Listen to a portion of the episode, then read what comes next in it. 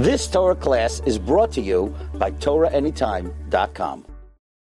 The lead up to Hanukkah is always exciting, something to look forward to. Some warmth and light in these cold, dark winter evenings. The shops are full of colourful displays offering their wares. We start to stock up on the supplies that we need for Hanukkah. It's not just about preparing our homes, it's always about preparing our hearts and our heads. To try and tap into the messages of the Yom before it starts. Because the truth is, the quality of every Moyed, and let's face it, Hanukkah and Purim are absolutely Moyadim. They're meeting points with Hashem. They might be meeting points with Rabbanan. These are points of contact with Hashem. So the quality of every moed, what we'll get out of it at the end of it, is directly proportional to what we invest in it and how we prepare for it. So it takes mental and spiritual preparation. To stop, to pause, to think, what do I want to get out of these days? Is it just about putting on a few pounds, kilos, oily foods, Hanukkah treats? Is it about opening our hearts and our minds to increase our levels of emunah, bitachon, faith and confidence in the reality of Hashem's involvement in the world?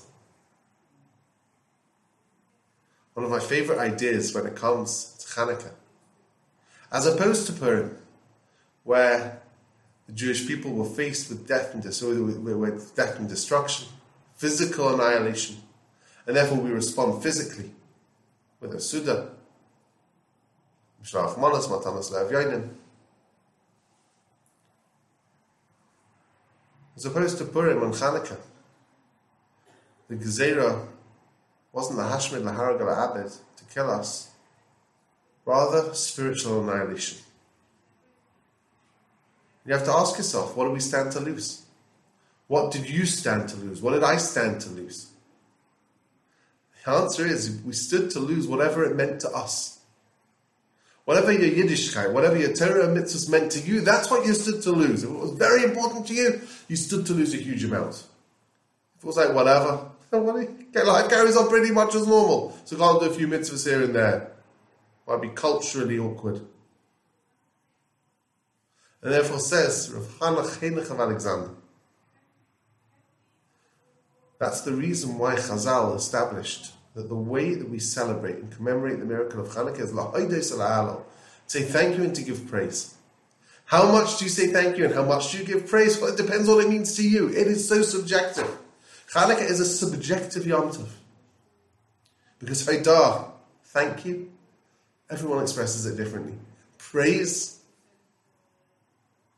means something different to every single individual. Depends what we stood to lose. So maybe, as we prepare for Chanukah, we need to think what would I stand to lose if I didn't have the ability to fulfill Torah mitzvahs? How would I manage? How would I function? What would it really mean to me? To deeply focus, meditate on what Torah mitzvahs mean, and from that place to be able to express Haidah and Hala Thanks Hashem for having this incredible opportunity.